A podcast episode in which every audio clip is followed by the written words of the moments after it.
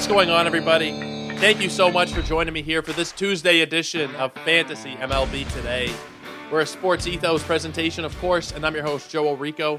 You can find me on Twitter at Joe Orrico99 and also at Ethos Fantasy BB. We post all of our content over there. We have daily stuff and weekly. Uh, there's also just random other bits of content here and there that come out from our writers. But we got these podcasts coming at you every single day throughout the week. We also have our daily pickup articles. On the weekend, we got our weekly weather report, two start pitchers. We have buy low and sell high. We have everything going on uh, at Ethos Fantasy BB. And if you're not over on Twitter, uh, you guys can go to sportsethos.com and find all of that same great content over there. Now, today is Tuesday. You guys know what that means if you've been listening into the show recently.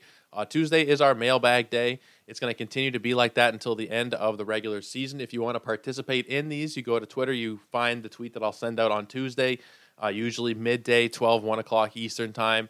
Uh, just saying, throw your questions here, and that's where I get the material for these Tuesday shows. And I want to keep doing them through the end of the regular season to be there uh, to answer your questions uh, in the DMs as well. You guys will send in questions, which is always great uh, but we're going to start getting to these right now. So the first one from Gabriel, who usually does participate in these, sends in a, usually a question or two every week. Uh, Woo or Kyle Harrison today? Now I talked about Kyle Harrison yesterday. He's not a favorite of mine. He hasn't been that impressive this year in AAA. He's got a tricky start against Philadelphia on the road to start his career. It's not a spot where I'm really looking to stream. I think you can add him up and you probably bench him. It's still early in the week for your head to head leagues. I just don't know that it's really worth the risk. If you're in a roto format, maybe you could, you know, at the point of this, this we're at the point of the season where maybe you just really need volume. In that case, then it's fine. Uh, but he's somebody that I think is a little bit uh, more on the risky side. Now, in terms of Brian Woo, he's going to come back today. Uh, he's back off the 15 day IL he had, I believe it was some forearm tightness, which is never great uh, but he is back today against the White Sox. Now, Brian Woo did have uh, kind of a poor second part to his season than he had the first uh, few starts that he had. Really good strikeout rates. That he's somebody that I was really impressed by. And then the production did kind of tail off a little bit there. He had a few really bad starts, but in particular, there was one against Minnesota that was really bad. I'd be more inclined to start Brian Woo. We have seen that upside from him, that huge strikeout kind of upside, albeit it did tail off a little bit towards uh, you know these last few starts that he made, but he's still looking at a 26% K rate and a 7% walk rate for the year. Really good numbers. 475 ERA, but his xFIP is 409 and his SIERA is 393. Both really solid numbers. I know it's kind of risky starting a guy right off the IL. You're not really sure what kind of a leash he's going to have, but considering how hot the Mariners have been, and especially against an opponent like the White Sox, you got to figure there's a good chance that Brian Woo is going to be able uh, to get a victory today if he is just able to go five innings. And I think it's possible, uh, you know, if he's efficient, that we'll see him reach five innings. Not sure about how many pitches he's going to be at exactly, probably in the 60 to 70 range tops, but I think there's still a good upside there from a strikeout point of view and also uh, from a win standpoint with Brian Woo. Harrison, I do like, but I don't like this matchup. I do want to give him uh, a little bit of time. Even like I mean, he might he might come out and you know, be amazing because you never really know with these guys in their first career start. Sometimes they are terrific. Sometimes they are terrible to start their careers. Uh, I just don't think that this is a really great matchup for him today. I uh, got a question here about Elly De La Cruz. What are your thoughts of Elly as of late? I feel like he could go off at any point, but it's been pretty average lately. Uh, he mentions a bunch of guys on the waiver wire. Ezequiel Tovar, Elvis Andrus, uh, Marte, Winn. Uh, there's a few different guys that he mentions. It's a 12 team redraft league. I'm holding on to Elly still. Elly has such high upside. He plays in such a nice lineup in such a great ballpark as well that I still think you have to be holding on to him. You got to look, it's only been just over 250 at bats for him 10 home runs and 19 stolen bases. A 257 batting average, despite the ups and downs and the high strikeout rate, is pretty damn good. You can you can look at that strikeout rate that he has, and I'm just going to pull it up right now because it had been really bad. I'm not sure if he's got it down at all. Uh, 34.5% strikeout rate. You'd think that he'd have a much lower batting average than 257, but there you have it. Not walking a hell of a lot at only 6.8%. Not terrible, but it doesn't really matter from a fantasy point of view. He is able to put together those power speed numbers and batting in the middle of that lineup, which has been very good now for quite some time. You have seen those counting stats 45 runs, 27 RBIs is not as many as you might hope for. But then again, we're only talking about like less than uh, you know half a season's worth of games here. 63 games that he has played in. I'm still very much in on Elly De La Cruz. If you look at the rest of season projections, and you got to remember we're only talking about a, maybe a month, a little bit more than a month, and if you're in head-to-head leagues, probably even less than that. He's still projected to have about five homers, six steals, and bat about 250 the rest of the way, uh, with about 17 runs and 17 RBIs, depending on which uh, different projection you look at. That's about the average of them, though that's still very good, and I think that the upside is even higher. He could run hot. He could hit four home runs in one game. He, we know the power that he has. He's just has that kind of crazy upside with the speed and from uh, just every standpoint of the fantasy game. I know the batting average is not always going to be crazy high, but like I said, 257, that's not too bad at all, uh, considering the state of batting average in general around baseball, and especially considering uh, that high strikeout rate. So I am still definitely in on Elly De La Cruz. Do not be dropping him uh, he is definitely he's definitely gonna be a stud. I know there's been some ups and downs, but even in the downs, uh, he's been pretty damn good and exciting to watch this season. Uh, Yainer Diaz and Logan O'Hoppe, or I should say Yainer Diaz or Logan O'Hoppe. Uh, it's a 12 team redraft league. Diaz has just been so excellent. Uh, I, I he's kind of come out of nowhere. Uh, maybe he was more on the radar of, of some other people. I don't know. I wasn't really expecting this at all from him. Uh, over the last month, if you look at that, he's batting 329. He's the top 50 player, nearly a top 45 player um, over the last month. If you look at the whole season, he's batting 281, 18 homers, 44 RBIs. He's batting in the middle of an excellent lineup in Houston. If you look at the other side of that, Logan O'Hoppe is somebody that I really liked coming into the season. He is back now. Now, he has gone 0 for 9 in his first couple of games here, which is obviously not great. I wouldn't read too much into that, but I'd still definitely have to take Diaz. I don't know. I'm not a huge fan of the Angels lineup. It's pretty much Ohtani and then a bunch of relatively boring pieces. Uh, whereas the Houston lineup is pretty much one through nine fantasy viable assets, uh, and Diaz is no exception there in the middle as well. And I think I'm just going to take a look at his roster percentage uh, over on Yahoo. It's only 42% right now. I mean, if you just look at what he's doing every single day, he hit another home run yesterday.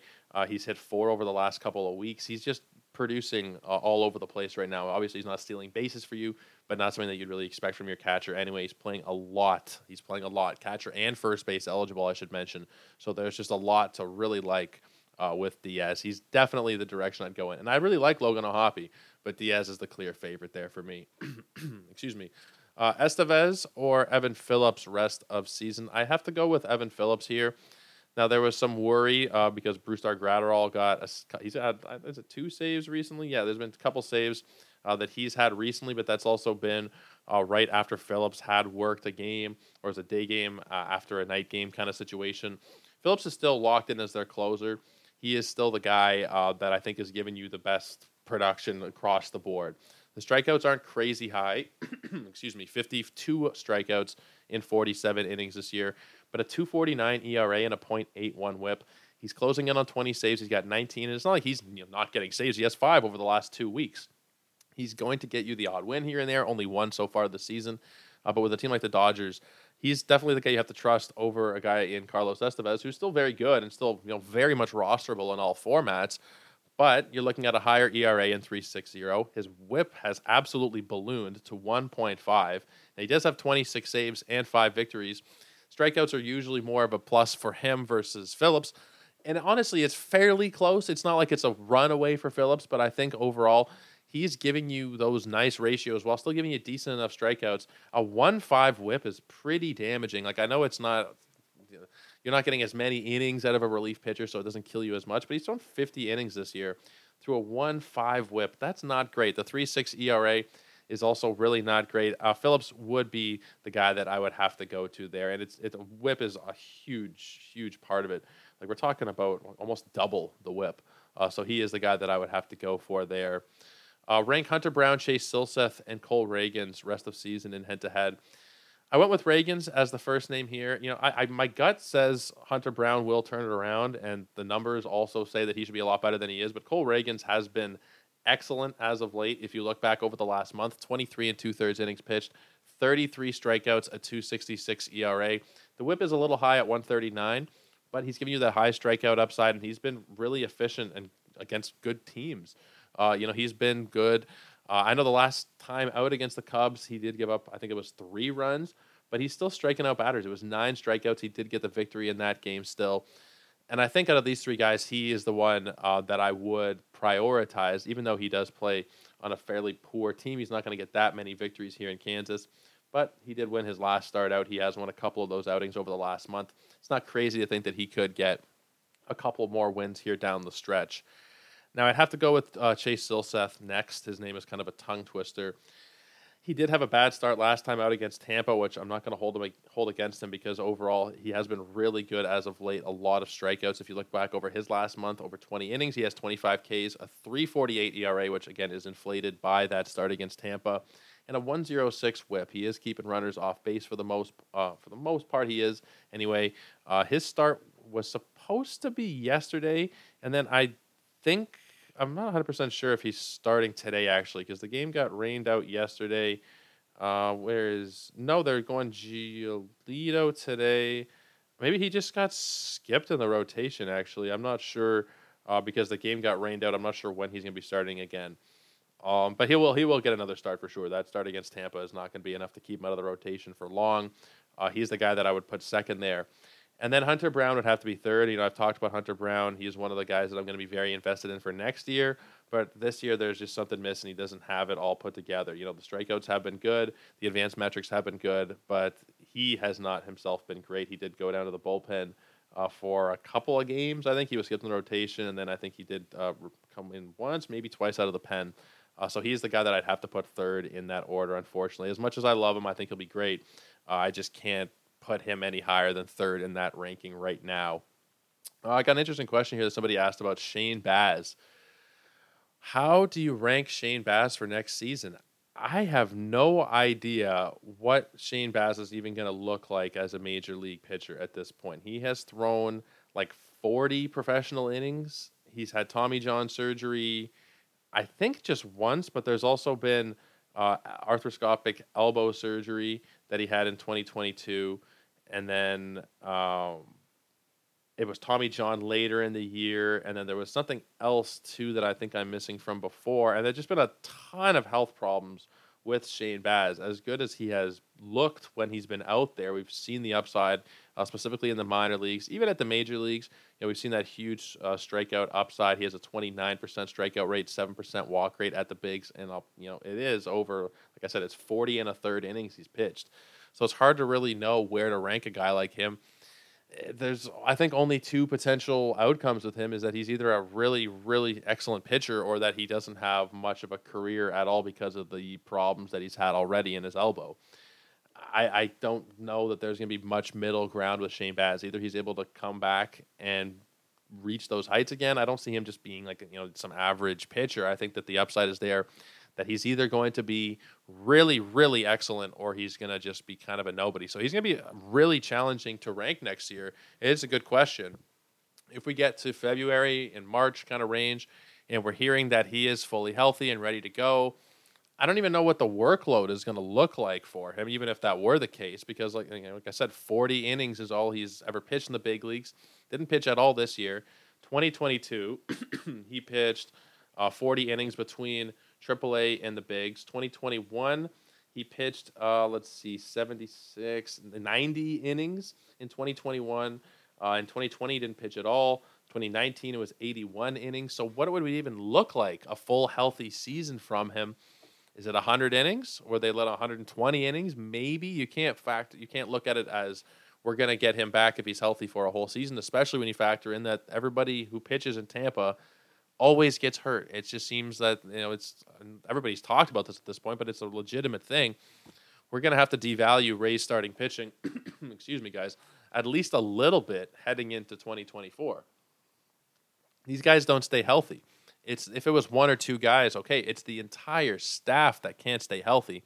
And I think you know you could be one of those people who is a contrarian and will you know draft a lot of Rays pitchers next year. I don't think it's going to be very wise though McClanahan's not going to be there. Glasnow hopefully will be healthy. Got to knock on wood as I say something like that because I love Glasnow, uh, and I hope that he's healthy because he is like a top five, seven pitcher. Uh, if he's healthy. But again, it, there's the questions that arise not just for Baz, not just for Glasnow, but for the whole staff and for the whole organization as to how they handle pitching. If, if Baz comes in fully healthy next year, which I'm doubting, I probably, as of right now, just off the top of my head, would rank him in the back half of the top 100, somewhere in the 70 to 80 range. I, I wouldn't be that optimistic just considering the history here. The upside is still huge, but I kind of need to see it with a guy like Baz, who is going to be almost two years removed from his last time pitching by the time we next see him on a mound, assuming all goes well. So I think he'll be ready for the start of next year, hopefully. But again, we're gonna have to we kind of have to just see what happens uh, throughout the course of the winter months and see what the updates are on Shane Baz. But it'll be interesting.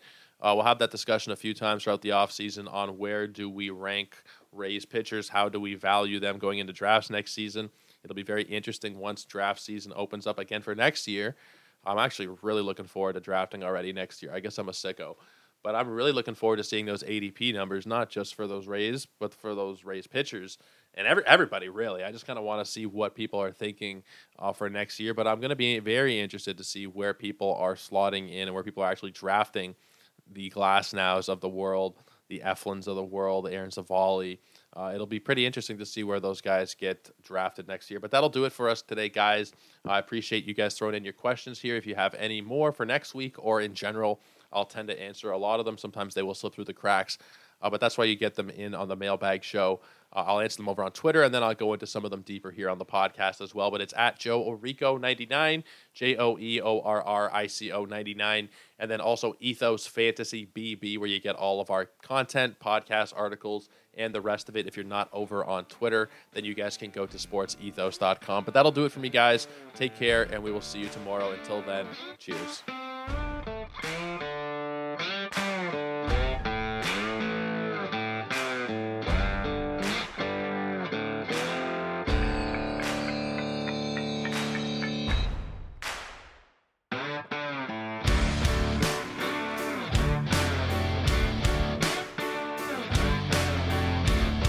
Get ahead of postage rate increases this year with Stamps.com. It's like your own personal post office. Sign up with promo code PROGRAM for a four week trial plus free postage and a free digital scale. No long term commitments or contracts. That's Stamps.com code PROGRAM. You know, when you're listening to a true crime story that has an unbelievable plot twist that makes you stop in your tracks? That's what our podcast, People Are the Worst, brings you with each episode. I'm Rachel. And I'm Rebecca. We're identical twins who love true crime cases that make you say, didn't see that coming, and we hate the people responsible for them. Listen to People Are the Worst now on Apple, Spotify, or wherever you get your podcasts.